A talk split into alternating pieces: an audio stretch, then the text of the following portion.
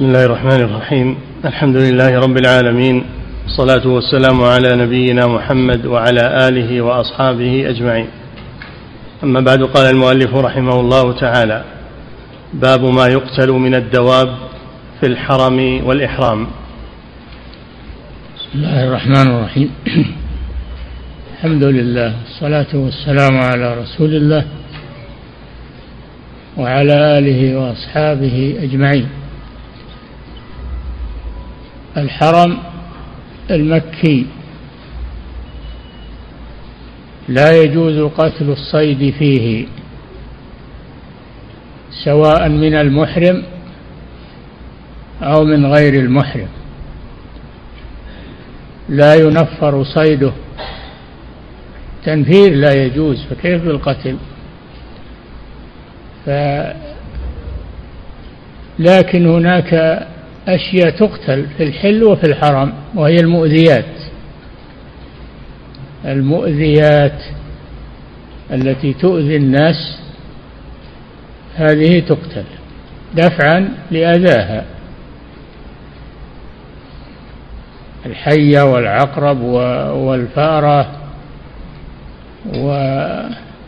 والكلب العقور. نعم. باب ما يقتل من الدواب في الحرم والإحرام. عن عائشة رضي الله عنها قالت أمر رسول الله صلى الله عليه وسلم بقتل خمس فواسق في الحل والحرم. خمس فواسق. الفسق هو هو الخروج. هو الخروج عن طاعة الله عز وجل وعن الأذى الخروج عن الأذى فالذي لا يؤذي لا يقتل في الحرم. وأما المؤذي فيقتل في الحرم وفي غيره وهي خمس فواسق. نعم. خمس فواسق. أمر رسول الله صلى الله عليه وسلم بقتل خمس فواسق في الحل والحرم الغراب. الغراب الغراب الأبقع. الغراب الأبقع لأنه من المؤذيات. نعم. والحدأة والحدأة التي تخطف اللحم. الحدأة طائر يخطف اللحم. نعم. والعقرب. والعقرب معروفة. نعم. والفأرة. نعم. والفأرة. الفار. الفأرة. نعم. الفأرة لأن من الفواسق. لأنها تؤذي في البيت. وقد وقد تشعل النار في البيت على أهله. مؤذية نعم. والكلب العقور. والكلب العقور الذي يعظ الناس يعقر الناس يعني يعتدي عليهم بالعض هذا هو العقور. أما الكلب الذي لا يؤذي الناس ولا يعقر هذا لا يقتل. نعم. متفق عليه. وعن ابن عمر رضي الله عنهما أن رسول الله صلى الله عليه وسلم قال خمس من الدواب ليس على المحرم في قتلهن جناح. الغراب والحدأة والعقرب والفأرة والكلب العقور. رواه الجماعة إلا الترمذي. وفي لفظ خمس لا جناح على من قتلهن في الحرم والإحرام. الفأرة والعقرب والغراب والحديا والكلب العقور. نعم. رواه أحمد ومسلم والنسائي. نعم. وعن ابن مسعود رضي الله عنه أن النبي صلى الله عليه وسلم أمر محرما بقتل حية بمنى. رواه مسلم. نعم أمر محرما بقتل حية في منى يعني في الحرم لأن الحية مؤذية تلدغ. نعم. وعن ابن عمر رضي الله عنهما وسئل ما يقتل الرجل من الدواب وهو محرم؟ فقال حدثتني إحدى نسوة النبي صلى الله عليه وسلم أنه كان يأمر بقتل الكلب العقور. والفأرة والعقرب والحدأة والغراب والحية رواه مسلم. نعم مثل الحديث الذي قبله هذه الخمس. نعم. وعن ابن عباس رضي الله عنهما عن النبي صلى الله عليه وسلم قال خمس كلهن فاسقة يقتلهن المحرم ويقتلن فاسقة يعني خارجة عن العادة والمألوف. خارجة عن العادة والمألوف. نعم. خمس كلهن فاسقة يقتلهن المحرم ويقتلن في الحرم. الفأرة والعقرب والحية والكلب العقور والغراب. رواه أحمد. نعم. باب تفضيل مكة على سائر البلاد. نعم. مكة المشرفة أم القرى شرفها الله على سائر البلاد فهي أفضل البقاع وأفضل البلاد على وجه الأرض لما فيها من الكعبة المشرفة والمشاعر حولها فهي معظمة منذ بناها الخليل إبراهيم. عليه السلام بل قبل من عهد آدم عليه السلام وهي معظمة ومحرمة وضع الله حولها حرما محددا حماية لما حولها. نعم. باب تفضيل مكة على سائر البلاد. عن عبد الله بن عدي بن الحمراء. أنه سمع النبي صلى الله عليه وسلم يقول وهو, وهو واقف بالحزورة. حزورة. وهو واقف بالحزورة نعم. في سوق مكة. والله حينما خرج مهاجرا عليه الصلاة والسلام وقف بالحزورة في هذا الموضع وهو على حدود الحرم. نعم. أنه سمع النبي صلى الله عليه وسلم يقول وهو, وهو واقف بالحزورة في سوق مكة والله إنك لخير أرض الله. في سوق مكة لأن هناك أسواق الجاهلية معروفة للبيع والشراء والجلب البضائع ومنها ذو المجاز سوق ذي المجاز بعرفات ومنها سوق مكة وأسواق كانت سوق عكاظ هذه محلات للبيع والشراء. نعم. والله إنك لخير أرض الله وأحب أرض الله إلى الله. هذا فيه دليل على أنه ليس هناك مكان أفضل من الكعبة أفضل من مكة المشرفة. المدينة بعدها ثم بيت المقدس مساجد الثلاثة مسجد الحرام والمسجد النبوي والمسجد الأقصى. هذه البلدان الثلاثة هي أفضل البلدان على وجه الأرض. وهي على الترتيب. أولا مكة ثانيا المدينة وإن كان هناك خلاف من بعضهم أن بعضهم يفضل المدينة على مكة ولكن الصحيح أن أن مكة هي أفضل البقاع وأفضل البلاد على وجه الأرض. نعم. والله إنك لخير أرض الله وأحب أرض الله إلى الله ولولا أني أخرجت منك ما خرجت. نعم أخرجه المشركون لما ضايقوه وضايقوا أصحابه وآذوا الرسول صلى الله عليه وسلم وآذوا أصحابه أذن الله لرسوله ولصحابته بالهجرة من مكة إلى المدينة بعدما جاء وفد من الأنصار وبايعوا الرسول صلى الله عليه وسلم. الرسول كان يعرض نفسه على القبائل في موسم الحج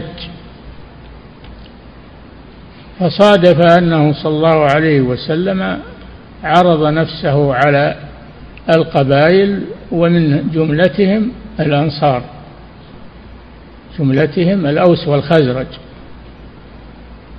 الأوس والخزرج من المدينة عند العقبة عند جمرة العقبة. جاءهم وعرض عليهم نفسه عرض عليهم دعوته وعرض عليهم أن يؤمنوه فبايعه جماعة منهم بيعة العقبة الأولى. ثم ذهبوا إلى المدينة ودعوا قومهم.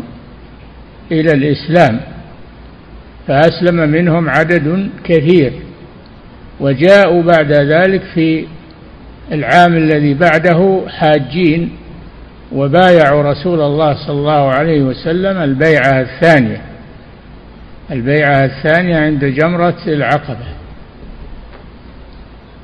على أن يهاجر إليهم وأن يحموه مما يحمون منه أنفسهم وأولادهم.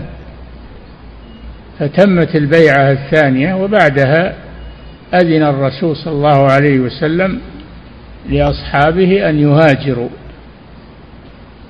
فهاجروا ثم خافوا أن الرسول صلى الله عليه وسلم يلحق بهم. فشددوا القبضة على الرسول صلى الله عليه وسلم لئلا يلحق بأصحابه. وباتوا عند بيته يحرسونه لئلا يخرج.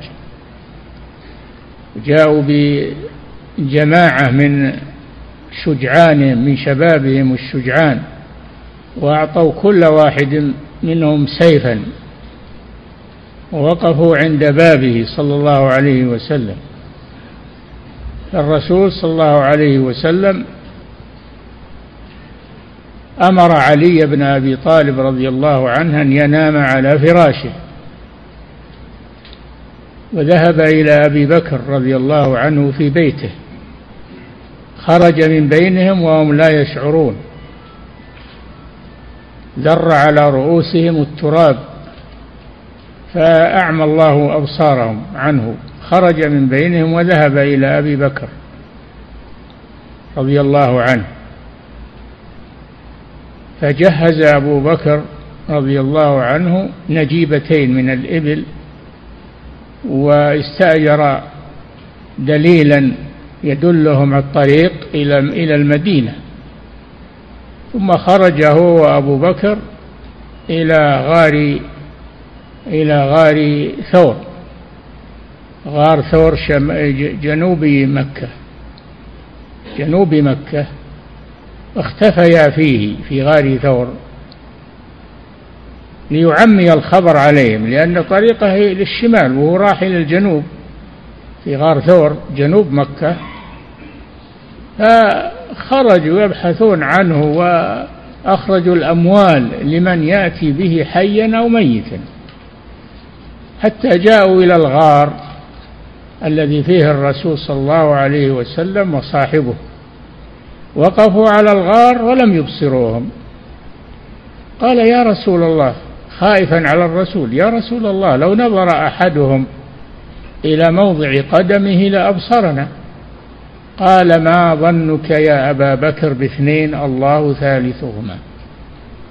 فأنزل الله جل وعلا اذا أخرجه الذين كفروا ثاني اثنين يعني هو أبو بكر إذ يقول لصاحبه لا تحزن إن الله معنا.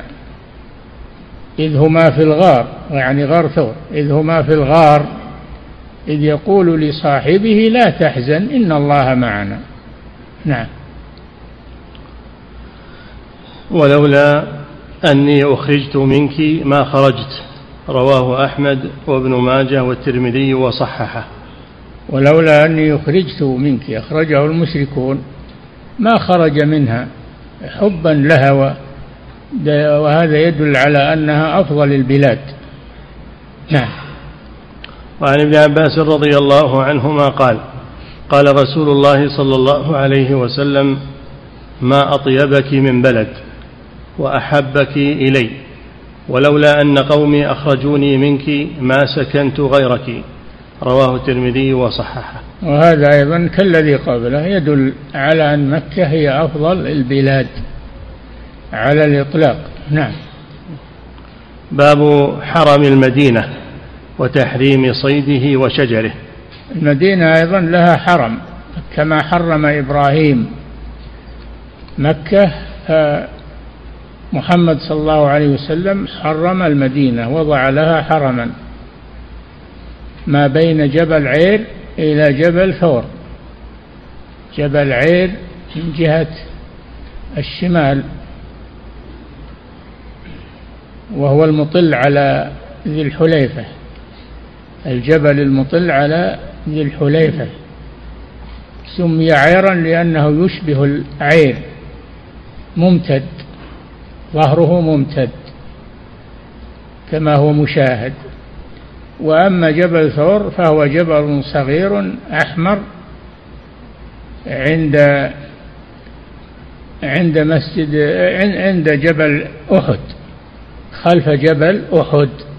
نعم. هذا حرم المدينة من جهة الشمال والجنوب من عير إلى ثور. أما من جهة الشرق والغرب فما بين الحرتين ما بين اللابتين. الحرتين الشرقية والغربية. نعم. باب حرم المدينة وتحريم صيده وشجره. يعني حرم المدينة. نعم. عن علي رضي الله عنه قال قال رسول الله صلى الله عليه وسلم المدينة حرم ما بين عير إلى ثور. نعم. مختصر من حديث متفق عليه. وفي من الجنوب إلى الشمال ما بين عير إلى جبل ثور. نعم. وليس هو ثور اللي في مكة ثور آخر. نعم. وفي حديث علي رضي الله عنه عن النبي صلى الله عليه وسلم في المدينة لا يختلى خلاها. لا يختلى خلاها العشب يعني. يعني لا يحش يؤخذ. أما أنه ترعاه الإبل فلا بأس. أو الغنم لا بأس ترعاه الإبل والغنم. لكن ما أحد يجي ويقطعه يقطع العشب كما هو في غيره من نبات البر. نعم. ولا ينفر صيدها. ولا ينفر صيدها يطرد من مكانه بل يؤمن. نعم. ولا تلتقط لقطتها إلا لمن أشاد بها. ولا تلتقط لقطتها اللقطة هي المال الضائع. وحكمه أن من وجده يأخذه ويعرفه سنة. من ضاع له كذا وكذا من ضاع له. فإن جاء صاحبه دفعه إليه. وإن تمت السنة بعد التعريف ولم يأتي أحد فهو لواجده. هذا في غير حرم مكة والمدينة. أما في حرم مكة والمدينة فلا تحل لقطتها إلا لمنشد يعني لمن يعرفها دائما حتى يجدها صاحبها. نعم لا تحل بالتعريف ولا بتمام سنة. نعم. ولا يصلح لرجل أن يحمل فيها السلاح لقتال. ولا يحل حمل السلاح في مكة والمدينة للقتال إلا إذا اعتدوا علينا فإنهم يقاتلون. فإنهم يقاتلون. أما إذا لم يعتدوا فإنهم يؤمنون إلى أن يخرجوا. وكان الرجل يلقى قاتل أبيه في الحرم فلا يعترض عليه بشيء أو يروعه حتى يخرج من الحرم. نعم. ولا يصلح أن يقطع فيها شجرة إلا أن يعلف رجل بعيره. ولا يقطع فيها شجرة إلا الذي يعلف بعيره لا بأس أن يأخذه. يأخذ الشجر يقطعه لبعيره. نعم. رواه أحمد وأبو داود. لأن هذا للحاجة. نعم. وعن عباد بن تميم عن عمه أن رسول الله صلى الله عليه وسلم قال إن إبراهيم حرم مكة ودعا, ودعا لها. وإني حرمت المدينة كما حرم إبراهيم مكة. متفق عليه. نعم إبراهيم عليه السلام حرم مكة. حرم مكة. يعني حدد لها حرما من حولها. حدد لها حرما من حولها. وحماه بذلك. وكذلك الرسول صلى الله عليه وسلم فعل مثل في مدينة مثل فعل مثل فعل إبراهيم في مكة. حدد لها حرما. نعم. وعن أبي هريرة رضي الله عنه قال حرم رسول الله صلى الله عليه وسلم ما بين لابتي المدينة. لابتين يعني الحرتين الشرقية والغربية. هذا من جهة الشرق والغرب. أما من جهة الشمال والجنوب فمن عير إلى ثور. نعم. حرم رسول الله صلى الله عليه وسلم ما بين لابتي المدينة وجعل اثني عشر ميلا حول المدينة حمى. متفق عليه. نعم لها حرم ولها حمى. الحمى حول الحرم. المدينة لها حرم ولها حمى حول الحرم أيضا. نعم. وجعل اثني عشر ميلا حول المدينة حما متفق عليه. وعن أبي هريرة رضي الله عنه في المدينة سمعت رسول الله صلى الله عليه وسلم يحرم شجرها أن يخبط أو يعضد. رواه أحمد. أن يخبط أو يعضد. يخبط يعني يضرب بالخشبة حتى يتهال الورق. لا لا يجوز فعل هذا في فيما شجر المدينة لأنه لأنه شجر الحرم. نعم.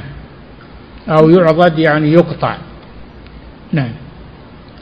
وعن أنس رضي الله عنه أن النبي صلى الله عليه وسلم أشرف على المدينة فقال اللهم إني أحرم ما بين جبليها مثل ما حرم إبراهيم مكة. الله نعم ما بين جبليها اللي هو عير إلى ثور. نعم. اللهم بارك لهم في مدهم وصاعهم متفق عليه. ودعا لهم بالبركة دعا لأهل المدينة بالبركة عليه الصلاة والسلام. كما دعا إبراهيم لمكة. نعم. وللبخاري عنه أن النبي صلى الله عليه وسلم قال المدينة حرم من كذا إلى كذا لا يقطع شجرها ولا يحدث فيها حدث. ولا يحدث فيها حدث. يعني حدث بدعة. حدث المراد بها البدعة. وأيضا لا يحدث فيها حدث يعني كبائر الذنوب مثل السرقة مثل قتل الاعتداء على الناس بالقتل هذا حدث. من أحدث فيها حدثا أو آوى محدثا فعليه لعنة الله والملائكة والناس أجمعين. نعم. ولا يحدث فيها حدث من أحدث فيها حدثا فعليه لعنة الله والملائكة والناس أجمعين. نعم. ولمسلم عن عاصم الأحول قال سألت أنسا أحرم رسول الله صلى الله عليه وسلم المدينة؟ قال نعم هي حرام ولا يختلى خلاها. فمن فعل ذلك فعليه لعنة الله والملائكة والناس أجمعين. لا يختلى خلاها يعني لا يقطع العشب الذي فيها. أما أن ترعاه الدواب فلا بأس يتركها ترعى. لكن أن أن يقطعه ويجمعه ويدخره لا ما يجوز هذا. مثل مثل مكة. نعم. وعن أبي سعيد رضي الله عنه أن رسول الله صلى الله عليه وسلم قال إني حرمت المدينة حرام ما بين مأزميها. لا يهراق فيها دم ولا يحمل فيها سلاح. ما بين مأزميها المأزمين هم الجبلان يعني جبل عير إلى ثور. نعم. لا يهراق فيها دم ولا لا يعتدى على أحد بالقتل حتى يخرج من من الحرم. نعم. ولا يحمل فيها سلاح ولا يخبط فيها شجر إلا لعلف. إلا لعلف. نعم. وعن جابر رضي الله عنه قال قال رسول الله صلى الله عليه وسلم إن إبراهيم حرم مكة وإني حرمت المدينة ما بين لابتيها. لا يقطع عضاها ولا يصاد صيدها. لا. لا يقطع عضاؤها. عضاؤها. عضاهها. عضاهها بالهاء ها؟ نعم. يعني مثل الحديث الذي سبق لا لا يقطع شجرها ولا يختلى خلاها يعني يقطع الحشيش الشجر العشب. ما يقطع يؤخذ إنما يترك للدواب ترعاه. نعم. لا يقطع عضاهها ولا يصاد صيدها. رواهما مسلم. ولا يصاد صيدها. ما ما دا ما كان داخل الحرم من الطيور والظبا ونحو والأرانب ونحوها لا لا يصاد. نعم. وعن وعن جابر رضي الله عنه أن النبي صلى الله عليه وسلم قال في المدينة حرام ما بين حرتيها وحماها كلها. لا يقطع ما بين لابتيها الحرة الشرقية والحرة الغربية وأيضا الحمى. من وراء الحرم حرم المدينة حمى لها نعم. حرام. محدد أيضا حمى محدد. الآن جعل عليه أعلام. توضحه. نعم. قال في المدينة حرام ما بين حرتيها وحماها كلها لا يقطع شجره إلا أن يعلف منها. رواه أحمد. نعم. وعن عامر بن سعد. عن أبيه قال قال رسول الله صلى الله عليه وسلم إني أحرم ما بين لابتي المدينة أن يقطع عظاهها أو يقتل صيدها. حديث كثيرة في هذا الموضوع كلها بمعنى واحد أن الرسول صلى الله عليه وسلم حرم ما يقع في حرم المدينة من شجر ومن صيد. نعم. وعن عامر بن سعد أن سعدا ركب إلى قصره بالعقيق فوجد عبدا. نعم. وعن؟ وعن عامر بن سعد. عامر بن سعد بن أبي وقاص رضي الله عنه. نعم. أن سعدا ركب إلى قصره بالعقيق. قصر سعد في وادي العقيق موجود إلى الآن. موجود القصر. قصر سعد بن أبي وقاص رضي الله عنه. نعم. أن سعد ركب إلى قصره بالعقيق فوجد عبدا يقطع شجرا أو يخبطه فسلبه. فلما رجع سعد سلبه يعني أخذ ثيابه. نعم. فلما رجع سعد جاءه أهل العبد فكلموه أن يرد على غلامهم أو عليهم ما أخذ من غلامهم. فقال معاذ الله أن أرد شيئا نفلنيه رسول الله صلى الله عليه وسلم وأبى أن يرد عليهم. رواهما أحمد ومسلم. تنفيذ للحديث. هذا تنفيذ للحديث حماية لحرم المدينة. نعم. وعن سليمان ابن ابن أبي عبد الله قال رأيت سعد بن أبي وقاص أخذ رجلا يصيد في حرم المدينة الذي حرم رسول الله صلى الله عليه وسلم فسلبه ثيابه فجاء مواليه فقال إن رسول الله صلى الله عليه وسلم حرم هذا الحرم. وقال من رأيتموه يصيد فيه شيئا فلكم سلبه فلا أرد عليكم طعمة أطعمنيها رسول الله صلى الله عليه وسلم. سلب ثيابه يعني. نعم. ولكن إن شئتم أعطيكم ثمنه أعطيتكم. نعم. رواه أحمد وأبو داود وقال فيه من أخذ أحدا يصيد فيه فليسلبه ثيابه. نعم. باب ما جاء في صيد وج. وج هذا وادي في الطائف. واد في الطائف يقال له وادي وج. وهو محدد الآن بهذا الاسم. نعم. وهذا اختلف العلماء فيه. هل هو حرم أو ليس بحرم؟ نعم. باب ما جاء في صيد وج عن محمد بن عبد الله ابن إنسان عن أبيه.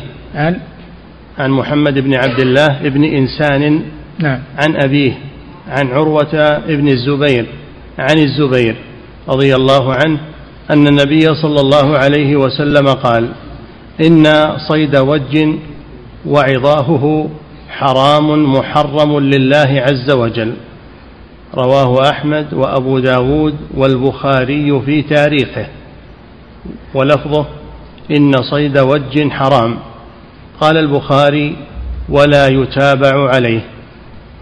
نعم. وفي خلاف الآن في وادي وج هو محدد الآن مبين. اختلف العلماء هل لا يصاد صيده ولا يؤخذ شجره أو لا في خلاف نعم. أبواب دخول مكة وما يتعلق به. باب من أين يدخل إليها. نعم. مكة السنة السنة أن يدخل إليها من أعلاها. يدخل إليها من أعلاها. من طريق المعلات أو الأبطح وأن يخرج من أسفلها من كدى فيدخلها من كدى ويخرج من كدى ولهذا يقولون افتح وادخل وضم واخرج أو اخرج وضم يعني بالشكل شكل الكلمة. نعم. كدى هذا من أعلاها كدى هذا أسفل مكة. هذه السنة يعني. نعم. أبواب دخول مكة وما يتعلق به. باب من أين يدخل إليها. عن ابن عمر رضي الله عنهما قال كان النبي صلى الله عليه وسلم إذا دخل مكة دخل من الثنية العليا التي بالبطحاء. نعم طريق الحجون طريق الحجون ريع الحجون اللي يسمى ريع الحجون. عند المقبرة عند مقبرة المعلات نعم. وإذا خرج خرج من الثنية السفلى. الثنية السفلى اللي كدى نعم. رواه الجماعة إلا الترمذي وعن عائشة رضي الله عنها. الثنية الثنية هي المرتفع الجبل. الطريق في الجبل يسمى ثنية. نعم. وعن عائشة رضي الله عنها أن النبي صلى الله عليه وسلم لما جاء مكة دخل من أعلاها وخرج من أسفلها. نعم دخل من كذا طريق الحجون ريع الحجون وخرج من أسفلها من كدى نعم. اللي تسمى المسفلة الآن. نعم. وفي رواية دخل عام الفتح من كدى التي بأعلى مكة. نعم. متفق عليهما. وروى الثاني أبو داود وزاد ودخل في العمرة من كدي. نعم. باب رفع اليدين إذا رأى البيت وما يقال عند ذلك. نعم. باب رفع اليدين إذا رأى البيت وما يقال عند ذلك عن جابر رضي الله عنه وسئل عن الرجل يرى البيت يرفع يديه فقال قد حججنا مع رسول الله صلى الله عليه وسلم فلم يكن يفعله رواه أبو داود والنسائي والترمذي. هذا لم يثبت عن الرسول صلى الله عليه وسلم أنه لما رأى البيت رفع يديه. ورد لكنه لم يثبت. كما سمعتم. فليس بمشروع؟ نعم.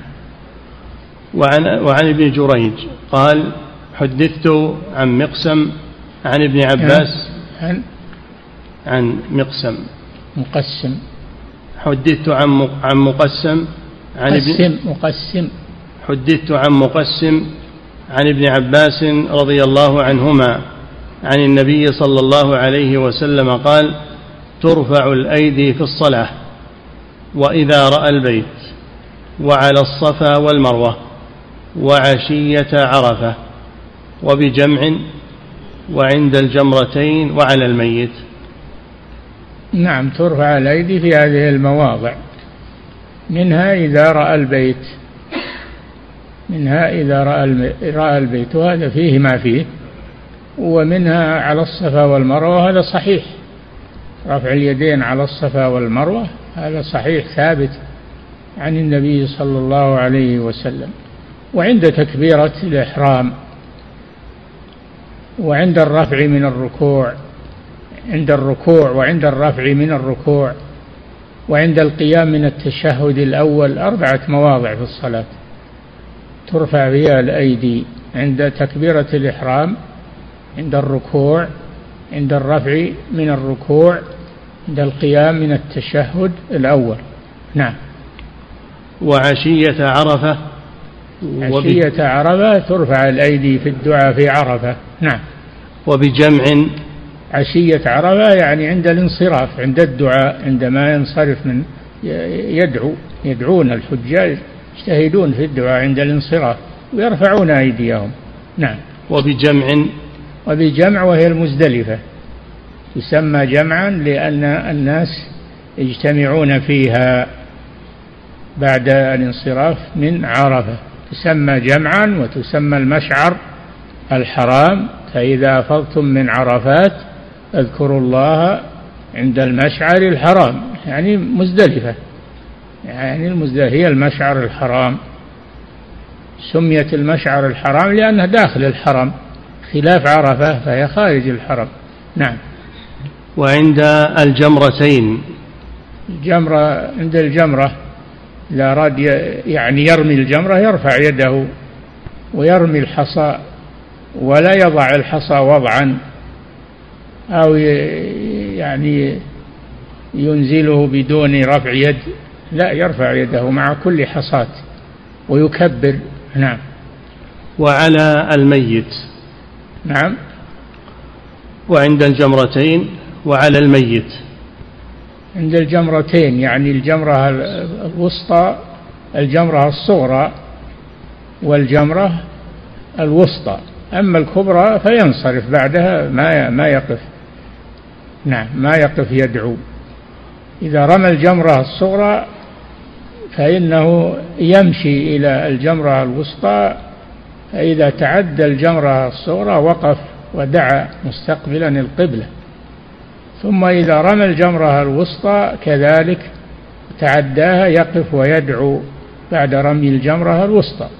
فإذا رأى الجمرة رمى الجمرة الكبرى ينصرف ولا يدعو. نعم. ترفع الأيدي في الصلاة وإذا رأى البيت وعلى الصفا والمروة وعشية عرفة وبجمع وعند الجمرتين وعلى الميت. وعلى الصلاة على الميت. نعم. مع كل تكبيرة على الصلاة على الميت. نعم. وعن يرفع يكبر يرفع يديه ويكبر تكبيرها الأولى تكبيرة الإحرام ثم يرفع يديه الرفع الثاني ويصلي على النبي صلى الله عليه وسلم الصلاة الإبراهيمية ثم يرفع يديه ويدعو للميت ثم يرفع يديه ويسلم. نعم. وعن ابن جريج أن النبي صلى الله عليه وسلم كان إذا رأى البيت رفع يديه وقال اللهم زد هذا البيت تشريفا وتعظيما وتكريما ومهابة وزد من شرفه وكرمه ممن حجه واعتمر تشريفا وتعظيما وتكريما وبرا رواهما الشافعي في مسنده. نعم. باب طواف القدوم والرمل. يكفي. فضيلة الشيخ وفقكم الله هذا سائل يقول تعلمون حفظكم الله ما حدث قبل يومين من قيام الحوثيين الرافضة باستهداف مكة المكرمة الآمنة بصاروخ لكن الله سبحانه لطف ثم باستيقاظ جنودنا البواسل قبل إصابته الهدف. يقول ما توجيهاتكم حيال ذلك وما الواجب على المسلمين في هذا الأمر؟ أن نحمد الله سبحانه وتعالى أن صرف كيدهم عن المسجد الحرام وأن ندعو عليهم. ندعو عليهم وهم مستحقون للعقوبة. وليسوا هم أول من فعل هذا. القرامطة ماذا فعلوا بالبيت؟ وقبلهم ماذا أراد ماذا أراد ملك الحبشة أن يهدم الكعبة؟ ولكن الله لهم بالمرصاد. الله جل وعلا لهم بالمرصاد. نعم. ألم ترى كيف فعل ربك بأصحاب الفيل؟ هذا ملك الحبشة جاء بفيل عظيم ليهدم الكعبة ولكن الله صده ثم الله جل وعلا أرسل عليهم طيرا أبابيل جماعات يعني وهي الخطاطيف. كل كل طائر معه ثلاث ثلاث حجارة واحدة في منقاره واثنتين في رجليه كل رجل فيها حجر. فلما توسطت القوم أمطرتهم بالحجارة فكان الحجر يشدخ رأس الكافر ويخرج من دبره حتى أهلكهم الله في مكانهم لم ينجو منهم أحد. ألم تر كيف فعل ربك بأصحاب الفيل؟ ألم يجعل كيدهم في تضليل؟ وأرسل عليهم طيرا أبابيل ترميهم بحجارة من سجيل. فجعلهم كعصف مأكول. وسمي هذا العام عام الفيل. وهو العام الذي ولد فيه رسول الله صلى الله عليه وسلم. فقد ولد في عام الفيل عليه الصلاة والسلام. والقرامطة كذلك آه، ماذا فعلوا؟ وقتلوا الحجاج في المسجد الحرام وقتلوهم في عرفة وحملوا الحجر الأسود آه، إلى كعبة بنوها سمى الكعيبة ووضعوه فيها وبقي هناك أكثر من عشرين سنة أكثر من عشرين سنة إلى أن رده الله إلى الكعبة هذا فعل فعل الشيعة والروافض بحرم الله عز وجل. ولكن الله وهذول شيعة. الحوثيين شيعة روافض. فهم على ميراث آبائهم. والله جل وعلا لهم بالمرصاد. نعم. فضيلة الشيخ وفقكم الله. ورد عن رسول الله صلى الله عليه وسلم أنه قال من استطاع أن يموت في المدينة فليمت. وورد عنه عليه الصلاة والسلام المدينة خير لكم لو كنتم تعلمون. خير لهم لو كانوا. نعم. المدينة خير لهم ضمير الغايب نعم. المدينة خير لهم لو كانوا يعلمون. نعم يعني كان الناس يخرجون من المدينة بعد الرسول صلى الله عليه وسلم إلى الأمصار. إلى الأمصار لما فتحت الفتوح الرسول يرغب في البقاء في المدينة. ويقول هي خير لهم لو كانوا يعلمون خيريتها. نعم. ثم يقول حفظك الله هل يؤخذ من هذين النصين أن المدينة والسكنى بالمدينة أفضل من السكنى في مكة؟ لا السكنى في مكة أفضل. مكة أفضل من المدينة. مكة أفضل من المدينة. نعم. فضيلة الشيخ وفقكم الله شيخ الإسلام ابن تيمية رحمه الله لما ذكر مسألة المفاضلة بين سكنى مكة والمدينة أيهما أفضل؟ قال والصواب أن البلد الذي يزيد فيه إيمان الإنسان ويكثر نفعه ويتعدى فالسكنى فيه أفضل لأن الصحابة بعد موت الرسول صلى الله عليه وسلم سكنوا الشام والعراق ومصر لأن نفعهم أكثر. يقول ما التوجيه في ذلك؟ هو صحيح. يعني تبقى في مكة وأنت عندك علم وخير أو تترك الجهاد في سبيل الله وتبقى في مكة لا هناك أعمال أفضل من سكن مكة. هناك أعمال سكن من أفضل من سكن مكة. الجهاد في سبيل الله آه، آه، الدعوة إلى الله عز وجل نشر العلم في المشارق والمغارب هذا أفضل ما في شك. نعم. فضيلة الشيخ وفقكم الله. هذا سائل يقول هل يجوز تربية طير الحدأة حيث إنها جاءت من نفسها إلى شجرة بجوار بيتنا من دون شراء أو إحضار؟ لا ما يجوز ما يجوز تملكها ولا يجوز أكلها ولا اطردوها نعم. فضيلة الشيخ وفقكم من الفواسق. تحجزونها عندكم وهي من الفواسق. نعم. فضيلة الشيخ وفقكم الله. يقول السائل ما يسمى بالصرصار أكرمكم الله والنمل المؤذي هل يقتل في الحرم؟ نعم كل ما يؤذي في كل ما يؤذي يقتل في الحل والحرم دفعا لأذاه. نعم. فضيلة الشيخ وفقكم الله ورد نهي الرسول صلى الله عليه وسلم عن قتل أربع وهي النحلة والنملة. والهدهد والصرد فهل هذا خاص بالحرم أو هو عام عام هذا عام هذه الأربعة لا تقتل نعم فضيلة الشيخ وفقكم الله هذا سائل يقول هل في قطع شجر الحرم في مكة أو المدينة هل في هل فيه فدية؟ أه؟ هل في قطع شجر الحرم في مكة أو في المدينة هل هناك فدية؟ اي نعم يثمن يثمن ويدفع آه، مقدار فديته. نعم يثمن الشجر اللي هو قطع ويدفع صدقة بدله. نعم.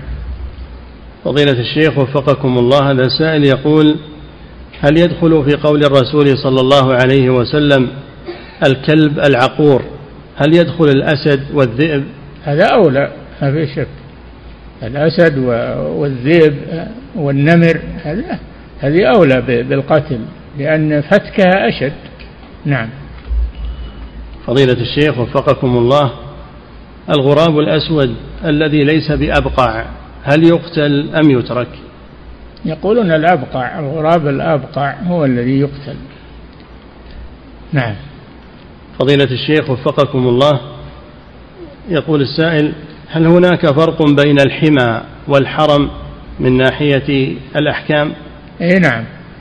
الحمى وراء الحرم. حمى للحرم من ورائه. نعم.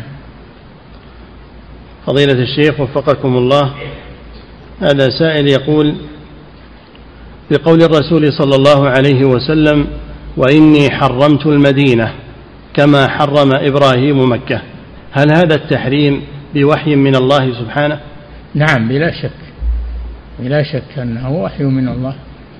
الذي يحرمه الرسول حرمه الله عز وجل. نعم. فضيلة الشيخ وفقكم الله هذا سائل يقول بعض الناس يفضلون السكن في المدينة لأنهم يجدون فيها الراحة أكثر من مكة لشدة الزحام في مكة. يقول هل في ذلك من حرج؟ لا ليس فيه من حرج. إذا كان سكناه في المدينة أحسن له وأريح له ما في شك لا بأس. نعم. فضيلة الشيخ وفقكم الله هذا سائل يقول تسمية مكة بمكة المكرمة يقول هل هذه التسمية مشروعة؟ مكة المكرمة مكة المشرفة لا بأس بهذا. هي مكرمة. كرمها الله سبحانه وتعالى وشرفها الله. نعم. فضيلة الشيخ وفقكم الله هذا سائل يقول هل يضاعف أجر الصلاة في المدينة في كل المدينة أم أن المضاعفة خاصة بالمسجد النبوي فقط؟ عام في حرم المدينة كله لكن مسجد الرسول ما في شك أنه أفضل. نعم. وإلا الفضل يتناول كل ما كان داخل حرم المدينة. نعم. فضيلة الشيخ وفقكم الله. الرسول يقول صلاة في مسجدي هذا في مسجدي هذا. خص هذا. نعم. فضيلة الشيخ وفقكم الله هناك نوع من أنواع الحطب يؤتى به من المدينة فهل يدخل ذلك في التحريم والمنع لمن احتطب منه لقوله ولا تقطع فيها شجرة؟ ما هو من المدينة؟ هذا من الأودية التي حول المدينة السمر اللي قالها السمر. هذا ما من الأودية اللي خارج الأودية بعيدة عن المدينة. نعم. فضيلة الشيخ وفقكم الله في قول الرسول صلى الله عليه وسلم خمس فواسق. هل العدد له مفهوم هنا؟ أي له مفهوم نعم. له مفهوم هذه مخصصة. نعم. فضيلة الشيخ وفقكم الله في قول الرسول صلى الله عليه وسلم ولا يصلح أن تقطع فيها شجرة إلا أن يعلف رجل بعيرة في, في حرم المدينة. يقول هل هذا خاص بالمدينة أم المدينة ومكة؟ المدينة ومكة ما في بس تعلف دوابك من العشب من ورق الشجر ما في بس نعم. فضيلة الشيخ وفقكم الله هذا سائل يقول يقول ذهبت إلى العمرة قبل أسبوع ووجدت عشرة ريالات داخل الحرم أو داخل دورات الحرم الموجودة خارج الحرم فأخذتها وأعطيتها لعمال النظافة. يقول هل في ذلك من حرج؟ عشرة ريالات؟ نعم. أي هذا مبلغ يسير لا بأس. نعم. فضيلة الشيخ وفقكم الله هذا سائل يقول أنا أعمل في مجال الأبحاث الطبية وأحيانا نضطر إلى إجراء تجارب دوائية على الحيوانات وغالبا الفئران والجرذان. بحقنها بأدوية سؤاله على هذا التوضيح الذي مر في الدرس هل نقتلها بعد انتهاء التجربة بلا تحفظ؟ إذا كان من بقائها ضرر إنها تتلف. أما إذا لم يكن من بقائها ضرر على الناس تترك. نعم. وكذلك حفظك الله يقول أحيانا نجري تجارب على الحيوانات الأخرى كالأرانب والكلاب فهل هناك ضوابط تنصحون بها في هذا الأمر؟ والله هذه مسألة تحتاج إلى نظر أهل العلم. أنا أذكر أنها عرضت على هيئة كبار العلماء لكن ما صدر فيها شيء في علمي. فهي تحتاج بحث. نعم. فضيلة الشيخ وفقكم الله هذا سائل يقول أبي وأمي يتصلون علي بالجوال فأقوم بإغلاق الجوال عليهم من أجل أن تكون الخسارة, الخسارة والصرفية علي لا عليهم. فهل فعلي هذا فيه شيء من العقوق؟ اي نعم لا تغلق الجوال في وجوههم. اسمع منهم وش يقولون وش نعم. رد عليهم.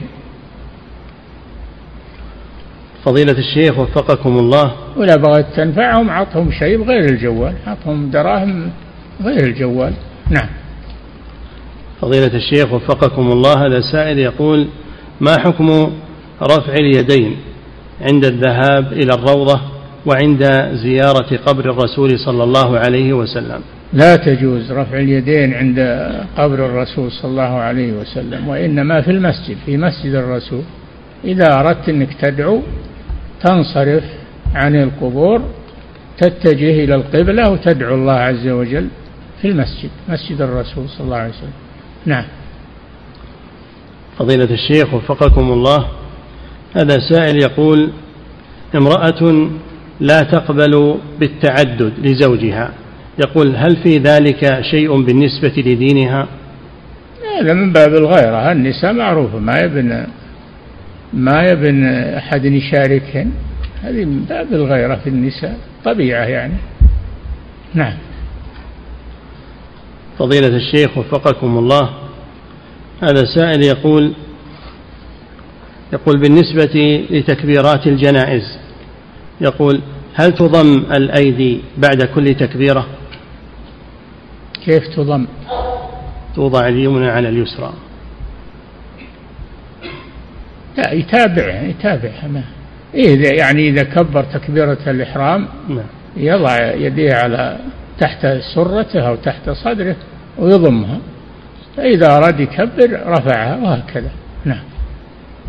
فضيلة الشيخ وفقكم الله هذا سائل من خارج هذه البلاد يقول تحصلت على قرض ربوي من البنك لشراء بيت لي وقد تبت إلى الله عز وجل. فماذا أصنع بهذا البيت؟ هل الأفضل أن أبيعه وأرجع المال للبنك؟ يفرح البنك بهذا. إذا كنت بيعه تصدق بثمنه. تصدق بثمنه. نعم. يعني تخلص منه. تخلص من ثمنه بإعطائه للمشاريع الخيرية أو أو للمحتاجين. نعم. فضيلة الشيخ وفقكم الله هذا سائل يقول هل يجوز للمسلم أن هل يجوز للمسلم أن يذهب لزيارة البلدان الكافرة في أماكن ليس فيها أناس لأجل أن يتجول وأن يذهب للسياحة؟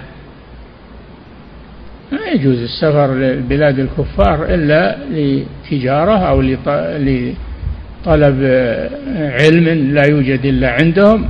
صناعة أو هندسة أو غير ذلك أو لعلاج علاج مرض. نعم. فضيلة الشيخ وفقكم الله هذه امرأة من فرنسا تقول تقول إن زوجها غير ملتزم ويطعن في العلماء فطلبت منه أن يهاجر إلى بلاد الإسلام لكنه رفض. تقول المرأة فقمت أنا بالهجرة إلى بلد مسلم فرارا بديني وطلبت منه الطلاق فرفض. سؤالها هل يجوز لها أن تبقى وحدها في هذا البلد المسلم الذي هاجرت إليه؟ نعم. تبقى مع المسلمين وإن جاء إليها لكن هو هو مسلم هو. نعم. أي يصير تارك للهجرة عاصي في هذا. هي فعلت المشروع الحمد لله تبقى. إن كان له رغبة فيها يأتي وإن كان ما له رغبة فيها هي فعلت الواجب عليها. نعم. فضيلة الشيخ وفقكم الله هذا سائل يقول هل يجوز للخاطب أن ينظر إلى وجه مخطوبته؟ نعم ينظر إلى ما يدعوه إلى الرغبة فيها ينظر إلى وجهها وكفيها. من غير خلوة من غير خلوة بها. نعم. فضيلة الشيخ وفقكم الله هذا سائل يقول قراءة القرآن من أجهزة الجوال مع وجود المصاحف. يقول هناك الكثير يقومون بهذا العمل وقد تركوا المصاحف. هل في ذلك شيء؟ ليس فيه شيء.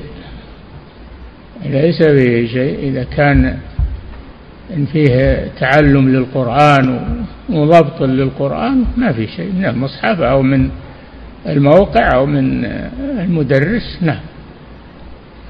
فضيلة الشيخ وفقكم الله هذا سائل يقول صليت صلاة العصر ثم حضرت فوجدت جماعة يصلون العصر فهل الأفضل أن أصلي معهم وأجعلها نافلة؟ نعم إذا كنت صليت وحدك إذا كنت صليت وحدك وحضرت الصلاة تقام أما لو جيت وهم يصلون لا ما تصلي معهم لأنك صليت. لكن حضرت الإقامة لا تجلس صل معهم تكون لك نافلة. نعم. فضيلة الشيخ وفقكم الله هذه امرأة تسأل تقول في عصرنا الحاضر هناك عدد كبير من النساء. أصبحن يرتدن عيادات الليزر للتخلص من الشعر الغير مرغوب فيه فتضطر المرأة إلى كشف أكثر جسدها للممرضين أو الممرضات وتكشف حتى العورة المغلظة. فهل هذا جائز؟ لا ما هو جائز. أي بإمكانها إزالته بنفسها. إزالته بنفسها بمزيل بمقص بموس تزيله هي بنفسها. نعم. فضيلة الشيخ وفقكم الله هذا سائل يقول والدي أعطاني مبلغا من المال لشراء أرض مساعدة منه يقول لكن هذه النقود قد أخذها والدي من قرض ربوي سؤاله هل يجب علي أن أرجع هذا المبلغ لوالدي ولا أستفيد منه؟ شو يقول؟ يقول والدي أعطاني مبلغا من المال لشراء أرض لي مساعدة منه لكن هذه النقود التي أعطاني إياها قد أخذها من قرض ربوي سؤاله هل يجب علي أن أرجع هذا المبلغ لوالدي ولا أستفيد منه؟ لا ضعه في مشروع ضعه في مشروع ينفع تخلص منه. من باب التخلص. نعم. فضيلة الشيخ وفقكم الله هذا سائل يقول متى تبدأ أذكار المساء؟ هل هو بعد الزوال أو بعد العصر؟ تبدأ بعد الزوال أو بعد الظهر بعد العصر أو بعد المغرب أو بعد العشاء كله وقت كله وقت المساء. نعم. فضيلة الشيخ وفقكم الله هذا سائل يقول توفي أخي وعليه دين مقداره أربعة آلاف ريال. ولا ندري من صاحب هذا المال وكيف نرده فما هو العمل؟ تصدقوا بها تصدقوا بها على محتاجين. نعم. فضيلة الشيخ وفقكم الله هذا سائل يقول أنا من بلاد يمنع فيها إعفاء اللحية بل قد أتعرض للسجن والضرب إذا سافرت إليها وعلي لحيتي. سؤاله هل يجوز لي أن أحلقها وأنا مسافر إلى بلدي؟ لا هذه معصية ولا تجوز. لا طاعة لمخلوق في معصية الخالق. وما أظنهم بيتعرضون لك إذا ما حصل منك إساءة ولا حصل منك تعدي على أحد ما أظنهم يتعرضون لك. فضيلة الشيخ وفقكم الله هذا سائل يقول ما حكم المرأة التي تكذب على زوجها إذا طلبها للجماع فتقول إن عليها الدورة وهي كاذبة؟ هل يجوز لها هذا الأمر؟ حرام عليها حرام عليها ذلك. إذا طلب زوجها وأبت لعنتها الملائكة حتى تصبح كما في الحديث ما يجوز لها هذا. نعم. فضيلة الشيخ وفقكم الله هذا سائل يقول ما الأمور المشروعة للخاطب عند خطبته لامرأة؟ هل يجوز له الحديث معها والكلام معها بالهاتف بحجة التعارف بينهما؟ والله ما ما ينبغي هذا. يروح عند وليها ويحضر هي وياه عند وليها وينظر إليها ويكلمها ما في بس نعم. فضيلة الشيخ وفقكم الله هذا سائل يقول زوجتي لا تطيعني في أشياء كثيرة وهي لا تصلي وقد نصحتها كثيرا ولكنها تعصي أمري. يقول ما النصيحة في هذا الأمر؟ لا تحل لك وهي لا تصلي لا تصلي كافرة ولا تحل لك ولا تمسكوا بعصم الكوافر فإذا أبت أن تصلي فهي كافرة ما تحل. لك نعم. فضيلة الشيخ وفقكم الله هذا سائل يقول لي أخت تذهب إلى الأولياء وهي جاهلة فزوجها صوفي وهو الذي يذهب بها وقد نصحتها وقلت إن هذا شرك بالله لكن زوجها مصر على الذهاب بها. يقول كيف التعامل ما يصلح أن تبقى معه. قلنا لكم ما يصلح تبقى مسلمة. مع كافر. اللي يذهب إلى الأولياء ويسألهم الحوائج ويدعوهم من دون الله هذا كافر مشرك. لا يصلح أن تبقى معه مسلمة. نعم. نعم. فضيلة الشيخ وفقكم الله هذا سائل يقول ما حكم المشي في نعل واحدة؟ لا يجوز هذا منهي عنه. نهى عنه الرسول صلى الله عليه وسلم. إذا انقطع شسع نعلك فتخلع الصحيحة حتى تصلح المختلة هذه تمشي بهن جميع. لأن المشي بنعل واحدة هذا تشبه بالشيطان ولا يجوز هذا. نعم. فضيلة الشيخ وفقكم الله هذا سائل يقول يوجد في بعض القطاعات الحكومية أثاث وحاسبات آلية وفرش. إذا استهلكت فترة معينة فإنه يعمل لها محضر وتتلف بالحرب. سؤاله هل يجوز لي أن آخذ من تلك الحاسبات والخيام وغير ذلك من الأثاث لأستفيد منه قبل أن يحرق؟ نعم إذا كان سيحرق خذ منه ما. خذ منه ما لم يمنعوك ما لم يمنعوك منه خذ. نعم. فضيلة الشيخ وفقكم الله هذا سائل يقول إذا نزع المسلم الجورب بعد أن مسح عليه فهل ينتقض وضوءه بذلك؟ نعم. ينتقض إذا خلع الممسوح عليه انتقض وضوءه. نعم. فضيلة الشيخ وفقكم الله هذا سائل يقول هل ورد أن الرسول صلى الله عليه وسلم أوصى بسابع جار وما معنى ذلك؟ سابع جار؟ نعم.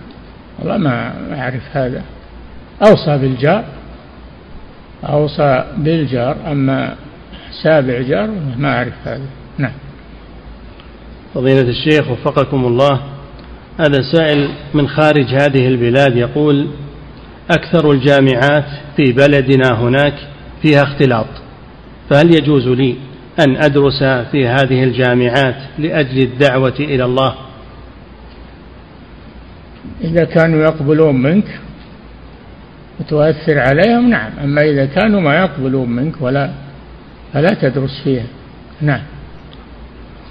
فضيلة الشيخ وفقكم الله هذا سائل يقول أبي يريد الزواج بامرأة ثانية وطلب مني أن أساعده في هذا الزواج. وأخاف من غضب أمي. يقول فما الواجب علي شرعا في ذلك? إذا كانت ستغضب عليك أمك فلا اعتذر منه اعتذر منه ويجد غيرك ممن يساعده. نعم. فضيلة الشيخ وفقكم الله. هذا سائل يقول ورد أن الدعاء بين الأذان والإقامة أنه لا يرد. يقول هل ترفع الأيدي بين الأذان والإقامة؟ لا بدون رفع. بدون رفع. يدعو بدون رفع يدين. نعم. فضيلة الشيخ وفقكم الله هذا سائل يقول هل صحيح أنه يستحب أن يفصل المسلم بين صلاة الفريضة والنافلة بكلام أو انتقال؟ هذا للإمام للإمام خاصة. لئلا يظن أن الصلاة لم تنتهي. أما غير الإمام فلا مانع. نعم. فضيلة الشيخ وفقكم الله هذا سائل يقول ما حكم وضع الكتب الشرعية على المصاحف؟ لا بأس بذلك. ما في مانع. نعم. فضيلة الشيخ وفقكم الله هذا سائل يقول هل صحيح أنه في يوم الجمعة ليس هناك وقت نهي أثناء الزوال؟ ما يتسع ما هناك وقت يتسع. ما هناك وقت يتسع عند الزوال. الزوال سريع مرة. نعم. فضيلة الشيخ وفقكم الله هذا سائل يقول ما حكم وضع آيات من القرآن تحت الوسادة؟ لمن كان نومه قليلا. لا ما يصلح يتوسد القرآن ما يصلح هذا. لكن يورد عليه بالورد. قراءة آية الكرسي قراءة المعوذتين والإخلاص قراءة الفاتحة لأنه رقية. نعم. فضيلة الشيخ وفقكم الله هذا سائل يقول إذا نسي الإمام فجهر في الصلاة السرية فهل يسجد للسهو؟ يستحب ما هو بواجب يستحب أنه يسجد للسهو. نعم. فضيلة الشيخ وفقكم الله هذا سائل يقول هل خروج المذي يوجب الغسل من الجنابة؟ لا يغسل يغسل المذاكير وما أصابه المذي يغسله نجاسة مخففة ينضحه بالماء ويكفي. نعم. فضيلة الشيخ وفقكم الله هذا سائل يقول هل ورد أن الشتاء ربيع المؤمن وأنه يستحب الصيام فيه لقصر نهاره ويستحب القيام فيه لطول ليلة؟ نعم كانوا يفرحون. عمر بن الخطاب رضي الله عنه كان يفرح بليالي الشتاء لطولها من أجل التهجد. نعم. فضيلة الشيخ وفقكم الله هذا سائل يقول ما حكم الأكل من المال الحرام لأجل الحاجة؟ ما ما حدك الله على المال الحرام. ما حدك الله على المال الحرام الحلال كثير ولله الحمد. لا تأكل من الحرام ابتعد عنه. نعم. فضيلة الشيخ وفقكم الله هذا سائل يقول ما نصيحتكم لإنسان يحسن إلى الناس لكنهم كثيرا ما يسيئون إليه؟ كيف يتعامل معهم؟ يصبر عليه بالصبر و... والبقاء على الإحسان إلى الناس. نعم. فضيلة الشيخ وفقكم الله هذا سائل يقول هل يجوز قتل الجراد في مكة؟ وهل فيه فدية؟ لا الجراد ما, ما في بس ما في بس نعم. فضيلة الشيخ وفقكم الله هذا سائل يقول هل يجوز شراء الأجهزة الإلكترونية والجوالات للأطفال الصغار. لأن الجراد من البحر والذي يحرم هو صيد البر والجراد من البحر. نعم. هذا سائل يقول هل يجوز شراء الأجهزة الإلكترونية والجوالات للأطفال الصغار؟ إذا كان لهم مصلحة منها لا بأس أما إذا كان تضرهم أو أو تلقنهم أشياء ما هي طيبة لا ما يجوز. نعم. فضيلة الشيخ وفقكم الله هذا سائل يقول هل يجوز أخذ الأجرة على الرقية؟ نعم لا بأس. إن حق ما أخذتم عليه أجرا كتاب الله. والذين رقوا اللديغ شرطوا عليهم قطيعا من الغنم وأقرهم الرسول صلى الله عليه وسلم على ذلك. وقال إن أحق ما أخذتم عليه أجرا كتاب الله. نعم. فضيلة الشيخ وفقكم الله إذا قطع الطائف بالبيت قطع الطواف بفاصل طويل هل يبدأ من جديد أم يكمل؟ إذا كان قطعه بصلاة أو انتقض وضوءه فإنه ما يبني على ما سبق يبدأ من جديد. أما إذا كان أنه باق على طهارته فإنه يبني على ما سبق. نعم. فضيلة الشيخ وفقكم الله هذا سائل يقول عند انتهاء بعض الناس من قراءة القرآن فإنه يقوم بتقبيل المصحف. يقول هل هذا الفعل مشروع؟